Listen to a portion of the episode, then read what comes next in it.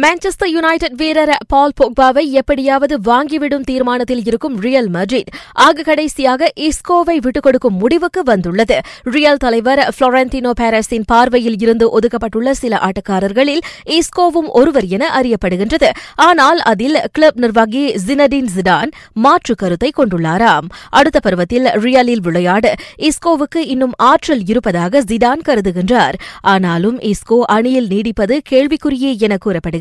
அவருடன் சேர்த்து நாற்பது மில்லியன் பவுண்ட் தொகையையும் யுனைடெடுக்கு கொடுக்க ரியால் தயாராகி வருவதாக தகவல் கூறுகின்றது.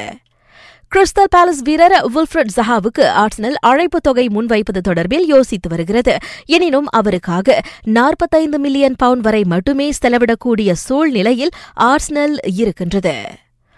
அடுத்த வாரம் புதன்கிழமை நடைபெறும் கோப்பா அமெரிக்கா கால்பந்து போட்டியின் அரையிறுதி ஆட்டத்தில் அர்ஜென்டினாவும் பிரேசிலும் மோத உள்ளன இன்றைய காலிறுதி ஆட்டத்தில் அர்ஜென்டினா இரண்டுக்கு சுழியம் என வெனிசுவேலாவை வீழ்த்தி அச்சுற்றுக்குள் நுழைந்தது. மற்றொரு ஆட்டத்தில் நடப்பு வெற்றியாளர் சிலி ஐந்துக்கு நான்கு என்ற பெனல்டி கோல்களில் கொலம்பியாவை வீழ்த்தி அரையிறுதிக்கு தகுதி பெற்றது.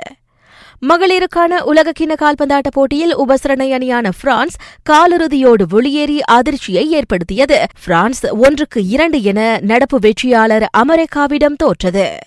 ஹோண்டா ஓட்டுநர் ஒர்ஹே லொரென்சோ இவ்வாரம் நெதர்லாந்து மோட்டோ ஜிபியில் பங்கேற்க மாட்டார். அண்மைய பயிற்சி சுற்றின் போது அவர் விபத்துக்குள்ளாகி காயமடைந்ததே அதற்கு காரணம்.